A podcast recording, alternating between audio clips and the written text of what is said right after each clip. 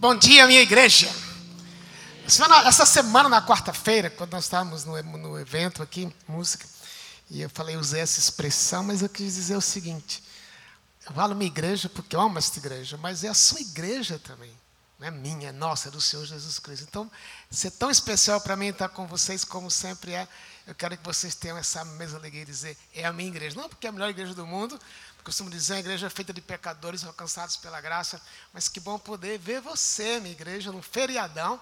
Alguns de vocês poderiam estar viajando aí por algum lugar, mas estão aqui a despeito do calor. É muito especial ver vocês. Especialmente também você que está aqui a primeira vez. No intervalo eu pude conversar com alguns. Que alegria ter vocês aqui também. Eu sei que nos vê pela internet também, onde você estiver. Essa semana alguém me ligou do sul do país, dizendo, eu não estou em São Paulo hoje, mas vou assistir o culto. Tão bom saber que tem gente em alguns lugares do mundo. Hoje, no primeiro culto, no culto às nove, ah, foi um, apresentado um bebê que a família está na Alemanha. Foi muito especial também. Então, bem-vindos. A gente quer que você está aqui pela primeira vez possa descobrir cada vez mais o que Deus é para você. Não como uma imposição nossa, mas como Deus falando com você cada vez que você estiver conosco. Imagine que um dia Jesus estivesse fisicamente na sua casa. Ele chegasse de repente ali e dissesse para você: pode perguntar o que você quiser. Já pensou? Se você pudesse ter essa oportunidade, o que é que você talvez perguntaria para Jesus? Ele falou: tem duas chances. Aproveita as duas chances. Eu creio que seria uma coisa muito especial. Não sei se você perguntaria, eu perguntaria. É, não sei se por quanto tempo eu iria viver ainda, o que seria o meu amanhã, não sei, como seriam os meus filhos, quando crescesse mais, embora já estão todos crescidos. Mas que privilégio poder fazer perguntas para o Senhor Jesus Cristo. Dois dias antes dele ser crucificado, ele estava fora de Jerusalém, cerca de 70 metros, 80 metros fora dos muros da cidade junto com alguns apóstolos, olhando para o templo. E naquele momento, os discípulos perguntaram, comentaram com Jesus: Mas que construção bonita, que beleza é este prédio. Na realidade, na, na época se dizia que o templo de Herodes, como era assim também conhecido, ou o templo de Jerusalém, era uma das obras mais bonitas na face da terra. Era algo fascinante ocupava cerca de um sexto da cidade de Jerusalém. O mundo inteiro queria conhecer o templo, ver o templo, não apenas a questão do estado do templo mesmo, onde eram feitos sacrifícios, mas tudo ao redor dele. Era construção fora de série. Então, dois dias antes de morrer, Jesus está com esses discípulos, olha para o templo de fora do Monte das Oliveiras, e os discípulos dizem, comenta com eles, que pedras enormes, que construções magníficas. Eu imagino Jesus ouvindo esse comentário. O que passou pelo coração dele? Porque ele estava vendo ali realmente um prédio, um prédio, que havia sido construído como uma casa de oração para todos os povos, mas algumas pessoas não podiam entrar ali, até certo ponto do templo, porque não eram judias.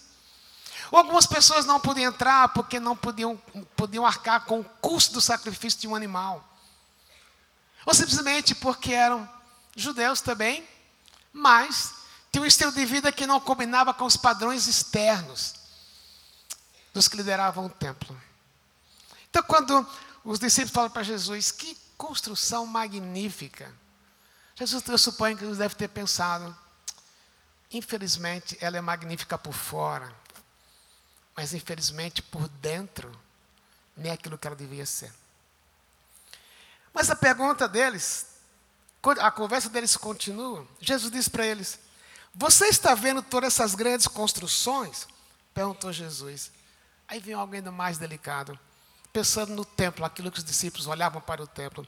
Jesus disse para eles: Aqui não ficará pedra sobre pedra, serão todas derrubadas. Imagine que, para um judeu da época, o templo era uma espécie de orgulho nacional.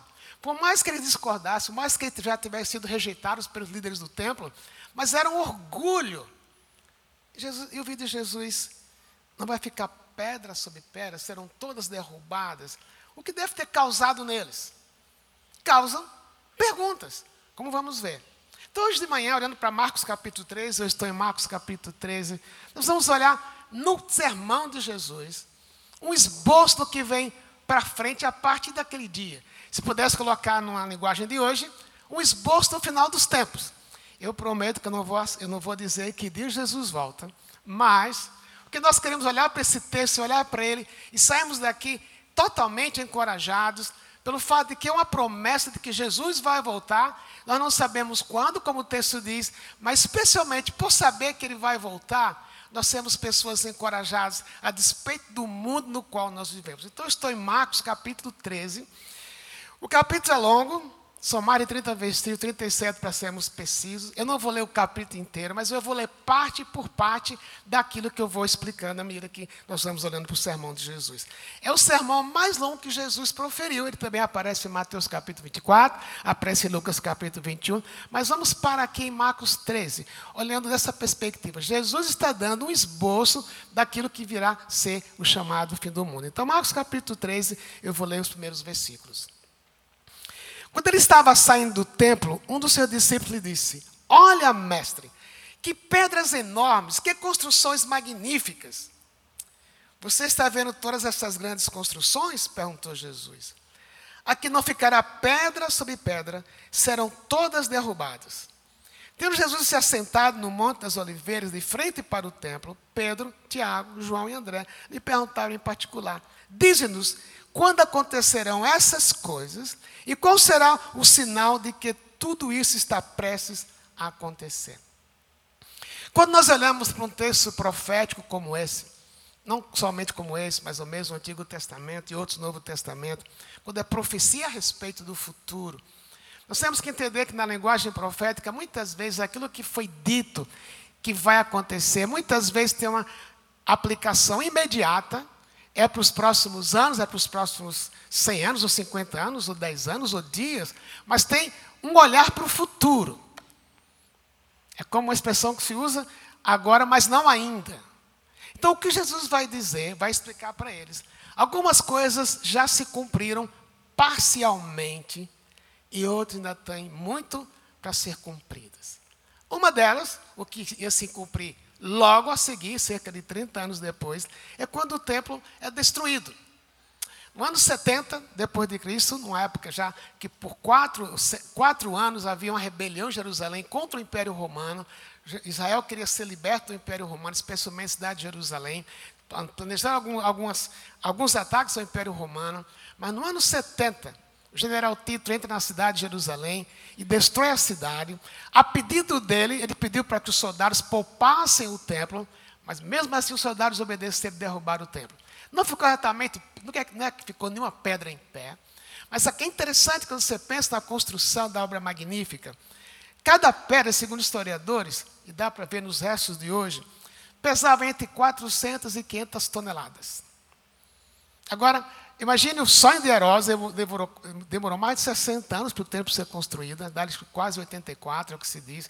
8 mil trabalhadores que trabalharam na construção do templo. E ele sobrevive apenas por seis anos, até do ano 64, quando terminou a construção, até o ano 70, quando Tito invade Jerusalém. Agora, a pergunta deles foi: dá uns sinais que isso vai acontecer. Ok. Depois de 30 e poucos anos, a gente não sabe se aqueles 11 que estavam com Jesus estavam no dia que o general Tito entrou na cidade. Pode ser que sim, pode ser provavelmente não. Se diz que os sacerdotes que serviam no templo fugiram para o templo para se esconder, crendo que talvez os soldados poupassem o templo, mas não aconteceu. Muitos deles foram crucificados. Os rebeldes foram crucificados. Diz que faltou madeira em Jerusalém para construir é, cruzes. Tamanha a invasão, tamanho o derramamento de sangue na cidade. Ok. Eles, haviam perguntado, as perguntas dele foram que o que seriam essas coisas e que sinal haveria do que está prestes a acontecer. Na mente deles. Jesus estava falando naquela hora sobre um presente próximo. Mas vamos ver ao longo do tempo, do, do, do texto, que Jesus está falando de algo para cima também. Então, o imediato foi: o templo vai ser destruído, e aconteceu no ano 70. Agora, olhando para frente, a partir do versículo 5 diz assim: Diz-nos quando acontecerão essas coisas e qual será o sinal de que tudo isso está prestes a cumprir-se. Jesus lhe disse: Cuidado. E a primeira coisa que nós queremos ter nesse texto aqui, o que ele está falando aqui, ele não está preocupado em dizer quando ele vai voltar, mas está preocupado com o quê? Como é que eu vivo até o dia que ele vai voltar? Então, ele vai falar de alguns sinais aqui. Ele diz: Cuidado que ninguém os engane. Muitos virão em meu nome dizendo: Sou eu. E enganarão a muitos. Ok. Aqui está uma das maiores estratégias que o nosso inimigo, que o diabo cria ao nosso redor: o engano. É fazer a gente crer, muitas vezes, que o que estamos ouvindo é aquilo. Então, alguns anos atrás, eu lembro de uma pessoa que eu conheci de perto, quando eu era adolescente ainda.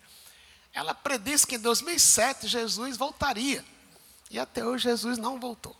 Mas naquela época, como ela foi admirada. Olha, ela sabe de coisas que Jesus nem sabia, porque Jesus falou quando estava aqui que ele, o dia da volta dele só Deus, só o Pai sabia. Ok, muita gente foi atrás.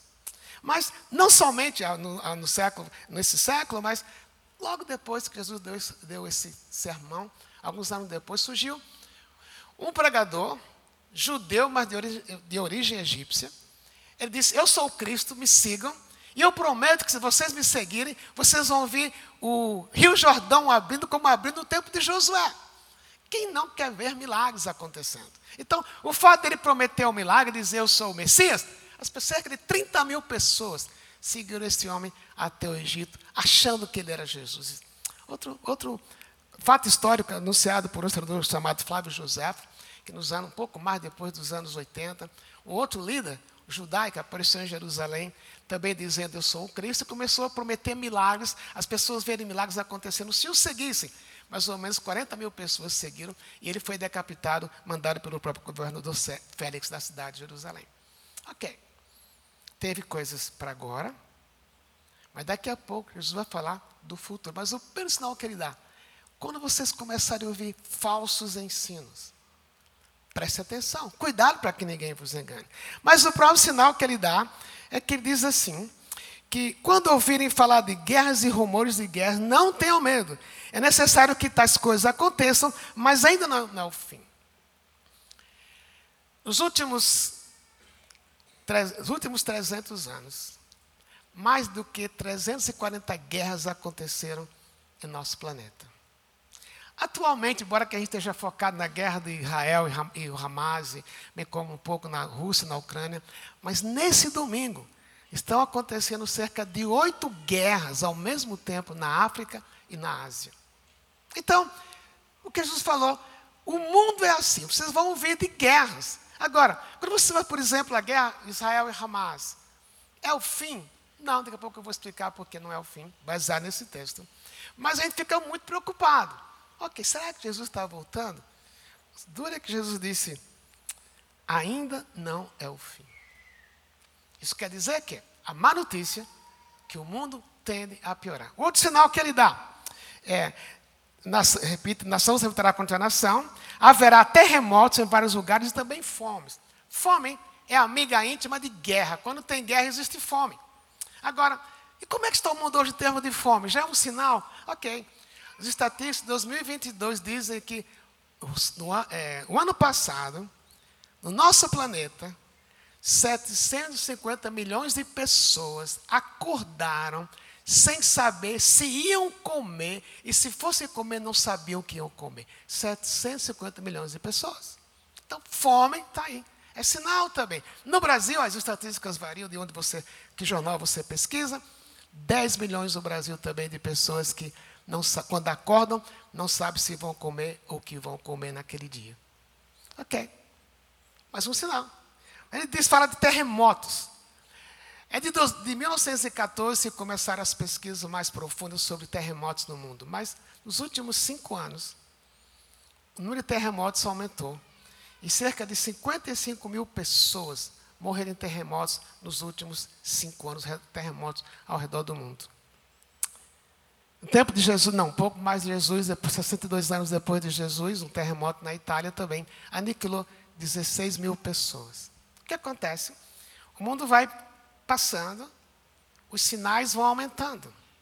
Mas Jesus disse: Preste atenção. Ainda não é o fim. Mas outra coisa que ele falou que afetou diretamente os, os discípulos daquela época. Ele falou assim: Fiquem vocês atentos. Vocês serão entregues aos tribunais e serão açoitados nas sinagogas. Por minha causa, vocês serão levados à presença de governadores e reis, como testemunho a eles. É necessário que antes o evangelho seja pregado a todas as nações. Sempre que forem presos, levados a julgamento, não fiquem preocupados com o que vão dizer. Digam tão somente o que lhes for dado naquela hora, pois não serão vocês que estarão falando, mas o Espírito Santo. Jesus está falando o quê? Quando eu for embora, aquele grupo que estava com ele no Monte das Oliveiras, vocês vão ser perseguidos. Na realidade, dos onze que estavam com Jesus naquela, naquele dia, ouvindo esse sermão, exceto o apóstolo João, os outros dez foram morreram martirizados por causa do Evangelho.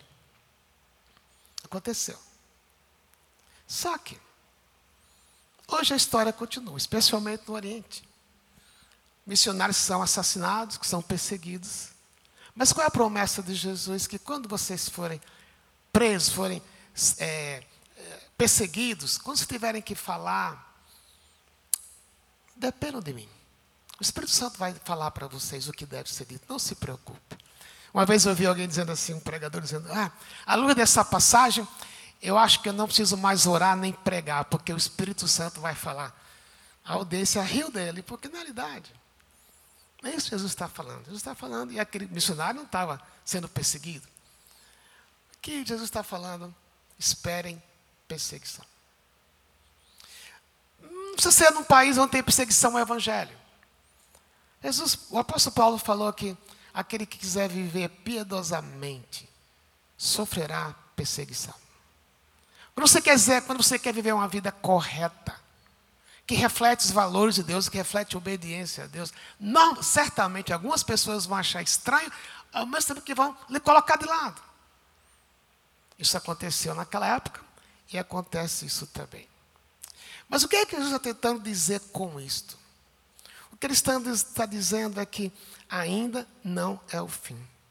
Mas olha o que vem a seguir. A partir do versículo é, 10 que eu já li, vou ler e expressar, explicar mais uma expressão. É necessário que antes o evangelho seja pregado a todas as nações. Às vezes você já deve ter ouvido alguma conferência missionária aqui. Jesus só volta depois que o evangelho tiver sido pregado em todo o mundo. Não é isso que Jesus está falando aqui. Porque se fosse assim, ele teria nos dado o poder. Então, para essa igreja, que o poder de gente pregar o evangelho em todo o mundo, aí quando todo mundo tivesse ouvido, todos os países tivessem ouvido, a gente diz assim: Jesus só pode voltar. Estamos mandando se voltar porque nós pregamos no mundo inteiro. Não é isso. O que ele está falando é, mesmo no meio de perseguição, mesmo no meio de perseguições, mesmo no meio de perdas, mesmo, mesmo no meio de obstáculos, Continue pregando, porque é importante que o mundo todo ouça quem é Jesus. É interessante, porque se você realmente ser um pregador, não precisa ser um pregador, um pastor, um missionário, mas na medida que você, na sua vida, reflete o seu compromisso com Jesus, naturalmente vai ser rejeitado, vai ser perseguido, vai perder alguma coisa. Mas, ele diz, o Espírito Santo vai falar, vai lhe capacitar, vai lhe equipar para falar o que você precisa. Ok, vou repetir. Ele falou do templo que foi derrubado, já aconteceu. Ele está falando de alguns sinais que estamos vendo, mas ele falou, não é o fim ainda. Agora, ele entra no outro momento, a partir do versículo 14. Quando vocês virem o sacrilégio terrível no lugar onde não deve estar, quem lê, entenda. Então, os que estiverem na Judéia, fujam para os montes. Quem estiver no telhado da sua casa, não desça nem entre em casa para tirar dela coisa alguma. Quem estiver no campo, não volte para pegar seu manto. Como serão terríveis aqueles dias para as grávidas e para as que estiverem amamentando. Olhem para que essas coisas não aconteçam no inverno. Porque aqueles dias serão dias de tribulação, como nunca houve desde que Deus criou o mundo, até agora, nem jamais haverá. Se o Senhor não tivesse abreviado tais dias, ninguém sobreviveria. Mas por causa dos eleitos, por ele escolhidos, eles os abreviou. Se alguém que disser, vejam aqui está o Cristo, ou vejam ali está ele, não acreditem. Pois aparecerão falsos cristos e falsos profetas que eles darão sinais maravilhos para, se possível, enganar os eleitos. Por isso, fiquem atentos. Avisei-os de tudo antecipadamente. Ele volta a falar de sinais, mas o grande sinal que ele está tratando aqui, para a gente perceber, quanto mais o dia se aproxima, quando no versículo 14 ele diz: Quando vocês virem o sacrilégio terrível no lugar onde não deve estar. Isso é referência à profecia do profeta Daniel no capítulo 9, 11 e 12 do seu livro. O profeta Daniel estava orando por Jerusalém, pedindo direção de Deus, e o, e o anjo Gabriel se apresenta e fala para ele: 70 semanas estão determinadas sobre o teu povo. Daniel estava preocupado por quanto tempo levaria o exílio babilônico. Estavam como escravos na Babilônia. Se acabaria cedo ou mais tarde. Mas o anjo Gabriel disse para ele 70 semanas. A palavra semana, na língua do Antigo Testamento, sempre significa sete anos. Então ele falou que era mais ou menos exatamente isso. 490 anos estão determinados sobre o teu povo. Dividido em três períodos. Um período de sete anos, desde o dia em que Daniel ouvisse que o, que o decreto para libertar o povo sairia, seriam sete anos. O segundo bloco vai do dia que ele ouviu que o decreto foi dado até o dia que o Messias chegaria. Isso dá 69 semanas. Falta uma semana. no capítulo 11 do capítulo 12 de Daniel, ele explica aqui, o anjo falando para ele que no templo, um líder mundial vai chegar no templo de Israel. Então, se ele chega no templo de Israel, o templo de Israel deve ter sido reconstruído. Outra coisa, essa última semana, se você vai ver o Apocalipse, ela, ela é caracterizada por um período de paz por um tempo, mas depois esse líder mundial resolve perseguir Israel, ele entra em Jerusalém, e ele oferece um sacrifício que é abominável. É abominável que torna uma desolação na nação. E a nação se espalha novamente, passa a ser perseguida. Por isso ele falou quem estiver no telhado da sua casa, não desça nem entre em casa para tirar coisa alguma. É para ser rápido, é para sair de Jerusalém o mais rápido que você puder. E começa então um chamado período de grande tribulação, no qual esse governante mundial, que a gente costuma chamar de anticristo, na realidade é a besta do Apocalipse, como está em Apocalipse, que governa o mundo de uma maneira totalmente contrária aos eleitos de Deus, bem como a nação de Israel. Aqui, uma observação. Tem outras linhas diferentes da que eu estou pregando. Essa é uma linha que eu creio, uma linha chamada linha dispensacional, que crê que o povo de Israel, as promessas feitas a Israel, passaram para a igreja, são promessas espirituais hoje. Nessa linha que eu creio, não acontece assim. Israel ainda existe. Só que, como é que a gente olha para uma guerra do, do Hamas contra Israel? O Israel que você encontra hoje na Palestina não é o Israel que Deus tem em mente, não é um Israel como está no capítulo 38 de Ezequiel. É um Israel totalmente avesso a Deus, totalmente ateu, a maioria do povo. Mas por que, que Deus ainda preserva? E no capítulo 12 de Apocalipse, você vê, é uma metáfora, mas a realidade, é, a metáfora reflete a realidade que será. Um dragão, na linguagem do Apocalipse, o dragão representa Satanás, ele quer destruir uma mulher que quer dar a luz, que deu a luz a um filho, passa a perseguir esse filho. A igreja, nós, igreja, não demos luz ao Messias. O Messias veio de onde? Veio do povo de Israel. O Messias vem de uma origem judaica. E quem deu a luz ao Messias foi a nação de Israel. Então, é naquele capítulo 12, você encontra o quê? O diabo querendo destruir a mãe, que é a mãe, a nação. O filho que é o filho, o Messias. Então, o que acontece hoje no Oriente Médio em relação a Israel? Vai piorar. Mas não é isso que eu vou referir, não é o Israel de Ezequiel 38. É o Israel rebelde, mas ainda é o povo que Deus tem promessas. Então, na realidade, e vou dizer com cuidado o que eu vou dizer. Eu não estou dizendo que Hamas é o diabo. Eu estou dizendo que o diabo quer destruir a nação, o filho e os seguidores do Filho e destruir nossa esperança. Então ele usa usa estas coisas. Ao mesmo tempo, quero que tenha em mente nós precisamos ter um cuidado, porque tanto em Israel como na Palestina, tem pessoas sem Jesus, foram eles criados à imagem e semelhança de Deus. Deus tem amor por ambos. O nosso papel é amá-los, orar por eles. Mas, ao mesmo tempo, não podemos negar que também é a mão de Deus protegendo esse povo. Mas vai piorar. Então, quando ele fala aqui, no meio, no meio desse período, vai surgir esse homem que causa sacrilégio terrível, fique atento, porque vocês serão perseguidos. Então, o que é que Jesus está dizendo com isso? Ele está falando primariamente para um grupo de judeus. Ele falou: vocês querem saber o futuro? Ok. Tem um futuro imediato, tem um futuro que vocês serão perseguidos, tem um futuro que vai ter fome, guerra, rumores de guerra, vai ter um futuro que o pai não vai estar mais com o filho. Mas isso é apenas o início das dores. Versículo 8 diz: Essas coisas são o início das dores. A tradução mais antiga diz: Isso é o início das dores de parto. Aqui tem muitas mães eu suponho que quando você começou a ter o trabalho de parto, você não correu para o hospital na primeira contração que você teve. Não foi assim? Você teve uma, ó, está começando, aí você fica, o marido foi assim na minha casa, quer ir para o hospital? Não, ainda é cedo. Mas à medida que as contrações foram aumentando, quer é que a mãe percebe, o filho está para nascer e vai para o hospital. O que Jesus está falando é o que nós estamos vendo, que já começamos a ver, que já começou logo depois que Jesus foi, foi voltou para o céu, são as dores do parto, as contrações.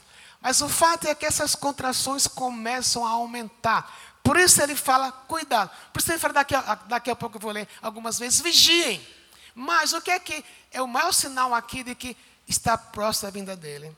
É quando surge esse líder mundial. Alguns acham que a igreja vai ver, outros acham que a igreja não vai ver.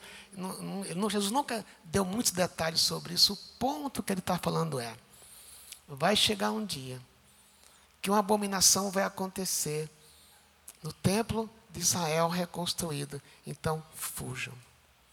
Porque a perseguição vai aumentar. Então, para dar um, uma ilustração de como vai ser parte desse tempo. Não precisa você abrir, eu vou ir para, vou Apocalipse capítulo 6, ler apenas alguns versículos, que é uma descrição dessa época da chamada grande tribulação. Quando o cordeiro abriu o segundo selo, ouviu o segundo ser vivente dizer: Venha! Então saiu outro cavalo, esse era vermelho. Seu cavaleiro recebeu o poder para tirar a paz da terra e trazer que os homens se matassem uns aos outros. Lhe foi dada uma grande espada. Um pouquinho mais para frente, versículo 5. Quando o cordeiro abriu o terceiro selo, viu o terceiro ser vivente dizer: Venha! Olhei dentro e me estava um cavalo preto. Seu cavalo tinha na mão uma balança. Então ouvi o que parecia uma voz entre os quatro seres viventes dizendo: Um quilo de trigo por um denário, três quilos de cevada por um denário, não danifique o azeite e o vinho.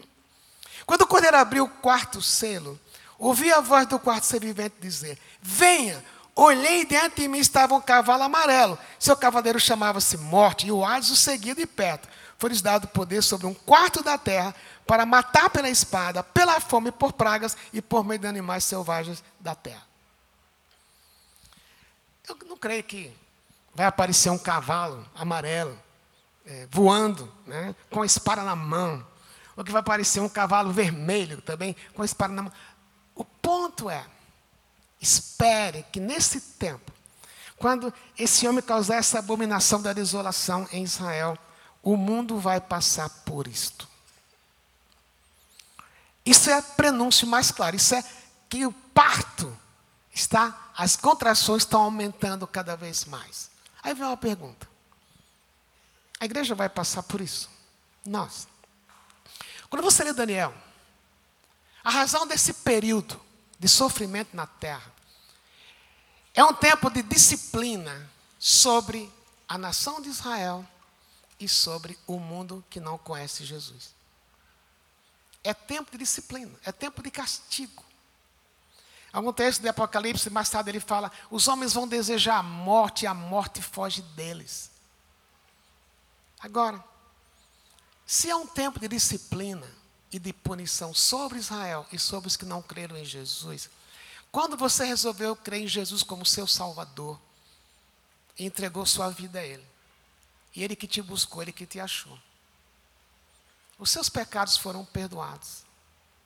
A punição que cairia sobre você e sobre mim foi colocada na pessoa de Jesus. Ali os nossos pecados foram perdoados. Então não existe razão para que venhamos a passar por um tipo de sofrimento como este. Claro, nós passamos sofrimento quando estamos aqui. Às vezes é um sofrimento normal da vida, às vezes é um sofrimento que Deus permite que passemos por disciplina. O meu Deus nos disciplina, mas o que estamos aqui vendo é um povo sofrendo, a nação, o, o mundo inteiro sofrendo por causa da sua desobediência.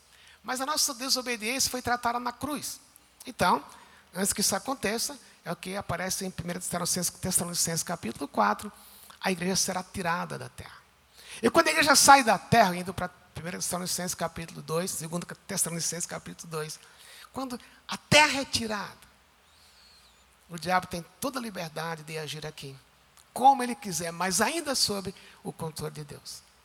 Então, Jesus está falando? Vou repetir. A audiência primária que o viu foi uma audiência de judeus. Não éramos nós ainda. A igreja não havia começado, a igreja do corpo de Cristo não havia começado ainda. Mas o ponto de Jesus é para todo mundo. Agora, a pergunta que para nós lidamos é: como me preparo para esse dia? Porque depois que ele fala para os judeus, os ouvintes dele, que afeta todos nós, não fujam, não peguem, é, não voltem pegar coisa alguma em casa. Aqueles dias serão terríveis para as grávidas. O versículo 24 diz: Mas naqueles dias, após aquela tribulação, então está dizendo o quê? O próximo evento, o próximo sinal, a próxima cena é depois daquele período que Deus abreviou por causa dos seus eleitos. Então, durante a tribulação, vão ter pessoas que vão conhecer Jesus também. Mas Jesus abrevia esse tempo por causa dessas pessoas. Então, o versículo 24 diz: Mas naqueles dias, após aquela tribulação, o sol escurecerá, a lua não dará sua luz, as estrelas dos cairão do céu, e os poderes celestes serão abalados. Há um evento cósmico aqui. Cósmico aqui. Se vai ser literalmente que o sol vai ficar escuro, não vai dar mais sua luz, a luz, a luz não dará sua luz, as estrelas vão cair do céu na terra, a gente não sabe exatamente se isso é uma figura mas o fato é que a volta de Jesus está envolvida num evento cósmico que alcança não somente a Terra, mas todo o universo. Versículo 26. Então, veja: o sol escurecerá, a lua não dará sua luz, os estrelas do céu cairão, os poderes celestiais serão abalados. Então, verá o Filho do Homem vindo nas nuvens com grande poder e glória. Ele enviará os seus anjos e reunirá os seus eleitos, os quatro ventos dos confins da terra até os confins do céu. O evento causa acontece e o Senhor Jesus desce. Por que nesse instante? Porque o mundo não aguentava mais as dores, as perdas, as mortes, as guerras. E só tem um caminho para o mundo viver em paz é através de Jesus. Se Jesus não instala, por mais que haja um acordo de paz, por mais que haja acordo de paz, talvez entre Israel e Hamas, entre Ucrânia e Rússia, tudo é passageiro. Mas o mundo só tem paz a partir de Jesus. Aí ele desce. E indo para Zacarias capítulo 14, 12, diz que o Senhor Jesus, os seus pés pisarão no Monte das Oliveiras. E o Monte das Oliveiras será partido em dois. A gente pergunta, mas será possível? Eu não sei como, mas se está escrito, se olha, se Jesus falou que o templo de Jerusalém seria destruído, e ele foi, se o que ele disse se cumpriu, então, se é Deus, o que está escrito aqui vai se cumprir também. Então, é nesse contexto que ele volta. Mas olha o que vem agora. Ele disse que ele não sabe essa data. Só o Pai sabe. Quando ele falou isso, ele estava aqui na terra. Isso não tirou dele o fato dele ser Deus. Ele escolheu não saber. Com certeza ele sabe hoje que ele está no céu. Mas, olha as exortações que ele nos, que ele nos traz. Aprenda a lição da figueira. Quando seus ramos se renovam e suas folhas começam a brotar, você sabe que o verão está próximo. Assim também, quando ver essas coisas acontecendo, saibam que ele está próximo às portas. Então veja, tem dois caminhos aqui. Quando os discípulos ouviram isso, quando eles ouviram assim, quando vocês verem essas coisas acontecendo, saiba que está próximo às posses. Próximo o quê? A volta dele. Agora, os que ouviram esse discurso a primeira vez, lá no Monte das Oliveiras, eles imaginaram, bom, então Jesus volta daqui a alguns anos. Quando a gente vê, quando a gente souber, mesmo que a gente esteja fora de, longe de Jerusalém, mesmo que a gente saiba que Jerusalém foi destruída, a gente vai lembrar do que ele falou. Então é um sinal para a gente que Jesus vai voltar. Só que quando o general Tito. Devagar. Obrigado, minha esposa amada. Está dando sinais para falar mais devagar. Então, quando o general Tito entrou em Jerusalém, eles naturalmente pensaram que, se isso aconteceu, como Jesus falou, então Jesus está voltando. Só que quando ele falou que tinham coisas para agora e para o futuro. E no futuro, não foi, Jesus não voltou no ano 70, no ano 80, no ano 90, não voltou. Então, esse discurso aponta para o futuro e a pergunta é: como é que eu me preparo para essa época? Ou me preparo para a vida de Jesus? Ele diz, eu lhes asseguro que não passará essa geração até que todas essas coisas aconteçam. Ok. A geração, o judeu costuma pensar uma geração de 40 anos. A geração que estava naquela época em Jerusalém, ela viu o templo ser destruído. E se os discípulos passarem esse discurso de um para o outro, outros, os outros também pensaram: olha, Jesus vai voltar. Mas Jesus não voltou. Então, que geração Jesus está falando? A geração que vê o sacrifício terrível no lugar onde não está. Quando ele fala aqui o lugar onde não está, é que o, o chamado anticristo, a besta do apocalipse, ele assume um lugar no templo que não é dele. Ele vai oferecer sacrifício que não é próprio dele, que ele nem podia. A geração que, que ver isso, a geração que está no mundo nesta época, que entendeu quem é Jesus, é a geração que pode dizer, ele está voltando. Essa geração. Não somos nós. Agora, como é, a pergunta que eu fiz foi: como é que eu me preparo? Ele, Jesus vai responder. Versículo 32. Quanto ao dia e a hora, ninguém sabe, nem os anjos no céu, nem o filho, senão somente o Pai. Fiquem atentos, vigiem. Você não sabe quando verá esse tempo. É como um homem que sai de viagem e deixa a sua casa, encarrega de tarefas cada um dos seus servos e ordena ao porteiro de que vigie. Portanto, vigiem, porque você não sabe quando o dono da casa voltará. Se à tarde, à meia-noite, ao cantar do galo ou ao amanhecer. Se ele vier de repente, que nos encontre dormindo. O que eles digo e digo a todos: vigiem. Cinco vezes o verbo vigiar aparece nesses versículos. Fora algumas vezes mais acima, fiquem atentos, cuidado. Como é que eu então me preparo para esse tempo, para essa volta de Jesus? Lembrem, eu falei há pouco do arrebatamento da igreja, que a gente não vai estar aqui. Para esse dia não tem nenhum sinal. Os sinais são da volta de Jesus pisando na terra. Quando ele levar a igreja, ele não chega na terra. Mas mesmo assim, como é que eu me preparo? Vigilância. E vigilância tem dois aspectos. O primeiro deles é, se ele está falando para vigiar, eu creio que quando eles, Jesus falou esse discurso para os discípulos, talvez na, eu estou imaginando aqui, tá? Não está no texto. Talvez ele deve ter pensado: será que eles creem no que eu estou falando? Será que eles tomam isso como verdade? Eles estão achando que é elocubração da minha mente. Certamente não podiam pensar nisso, porque eles viam Jesus como Deus também. E nós? Como é que a gente encara? Você crê? Mas mais importante do que crer, se sinais aqui são verdadeiros estão na Bíblia, é a pergunta que você tem que fazer para você mesmo. Eu creio em Jesus como meu Salvador. Eu creio que o que ele fez na cruz é suficiente para limpar todos os meus pecados. Ou antes disso, será que você ainda não encarou a você mesmo, a você mesmo, como alguém que é pecador e que é pecadora? O fato de você admitir que é pecador, pecador, não faz você menos ou mais amada por Deus. Mas é uma realidade que a gente tem que enfrentar. Para alguns, especialmente, não conhecem Jesus. Eu já enfrentei essa realidade. Eu já admiti que eu sou pecador. Ontem eu fui comprar pão, pão na padaria. E tem dois homens que de vez em quando eu encontro com eles. Falamos, falamos às vezes rapidamente. Estavam sentados lá. E, pastor, senta aqui, eu ia encontrar com alguém, na, eu ia atender uma pessoa. Aí, sentei um pouco com eles. Aí o pai falou, ele é pastor, ele é pastor. Eu falei, ah, eu já sei que ele é pastor. Aqui na padaria todo mundo sabe que ele é pastor. Não sei porquê, mas eu não ando com Bíblia lá, mas todo mundo sabe que sou pastor. Aí eu sabia que eu tinha pouca chance.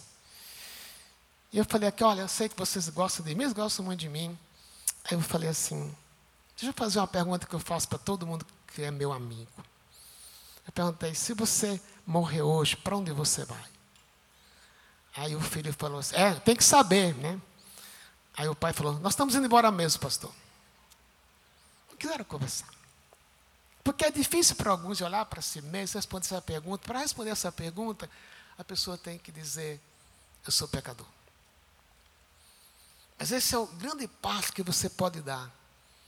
É quando você admite que é pecador. E se você admite que é pecador, outra necessidade é, então você precisa de um Salvador. Se você precisa de um Salvador, o Salvador é Jesus aquele que vai voltar. Que dá para você a segurança que, se eu morrer hoje, não é questão só de ir para o céu. A questão é, a minha vida vai mudar. Não é que ele vai tirar os seus problemas, mas o fato é que ele vai intervir na sua vida para lhe dar propósito, para lhe dar paz interior, para lhe dar sossego emocional, a despeito da circunstância da vida. Então, vigiar tem a ver com responder essa, responder essa pergunta. Eu já tenho Jesus como meu Salvador. Eu já tenho Jesus como meu Salvador. Eu já tenho Jesus como meu Salvador. E hoje eu diria você responder para você mesmo, entre você e Deus. E como é que você responde se você quer? Dizer, eu admito que eu sou pecador. E eu resolvo crer em Jesus. Eu admito que eu mereço punição por causa do meu pecado. Mas eu resolvo crer em Jesus. Que o sangue dele nos purifica de todo pecado. Outro aspecto de vigiar tem a ver com o estilo de vida que a gente tem. Eu já usei essa ilustração aqui algumas vezes, mas ela é muito propícia.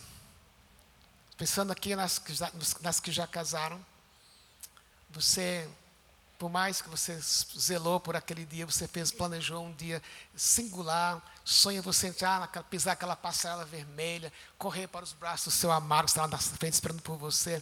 Mas imagine que um pouco antes de você pisar naquela passarela vermelha, os clarins, os trompetes estão tocando, os clarins também, todo mundo em pé para ver a noiva, você pisa em falso e rasga o vestido, todo mundo vê o vestido rasgado.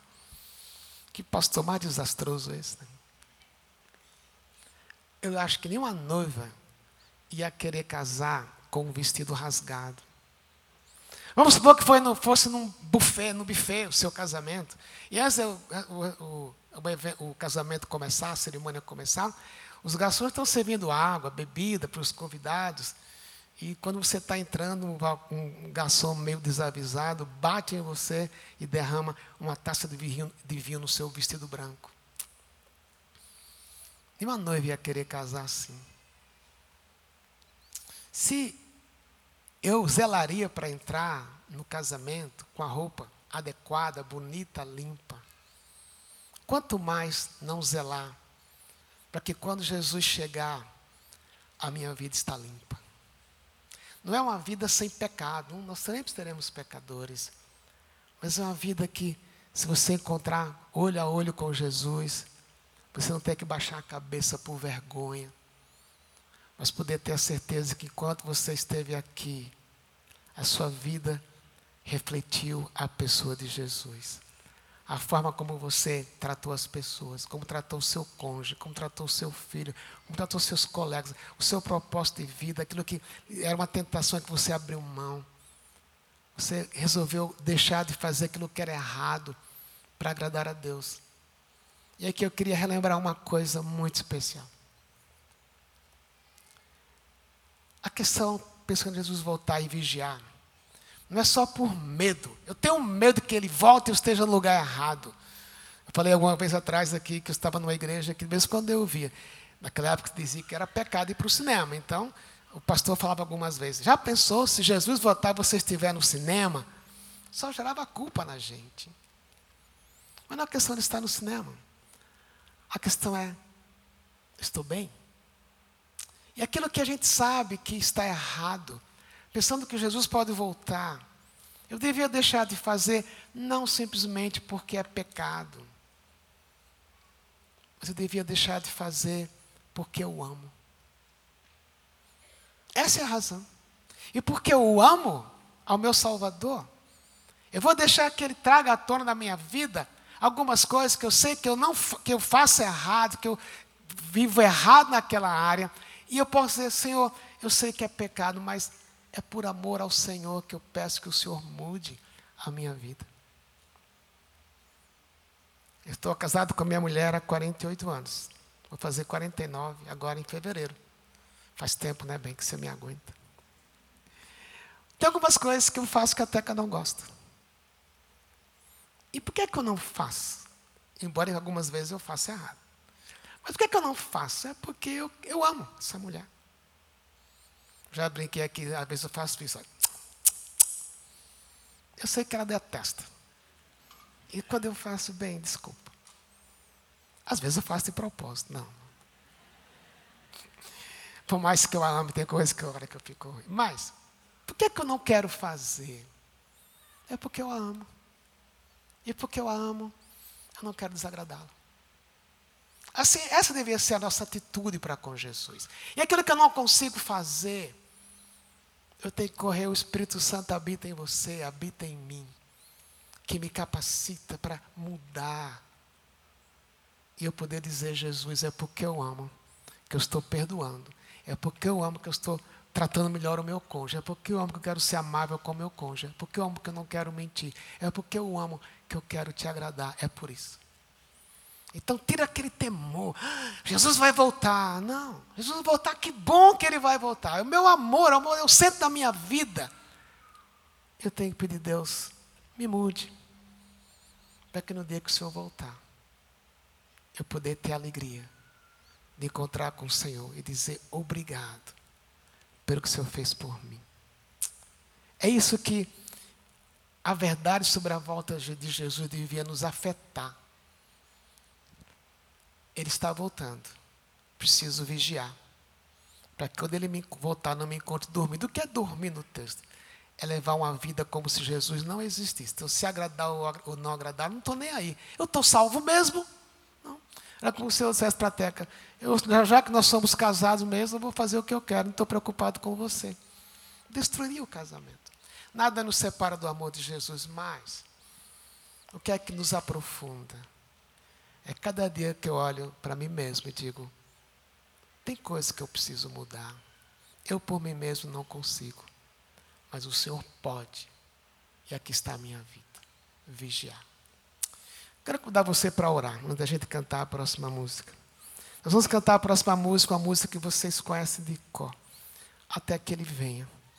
Mas eu queria que nós cantássemos essa música com entusiasmo, como se fosse o nosso pedido a Deus: vem, Senhor Jesus, vem, Maranata, vem.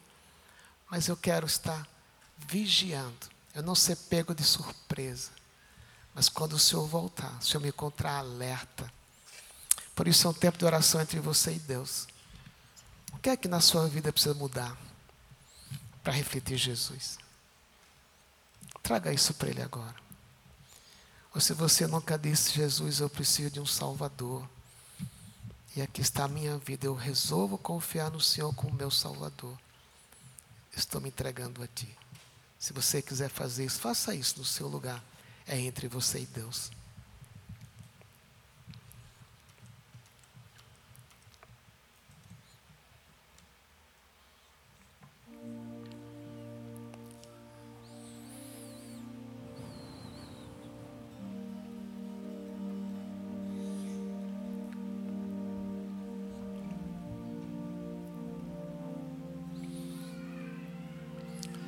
Deus, o Teu Espírito certamente nos trouxe à mente algumas coisas que não estão bem em nossa vida.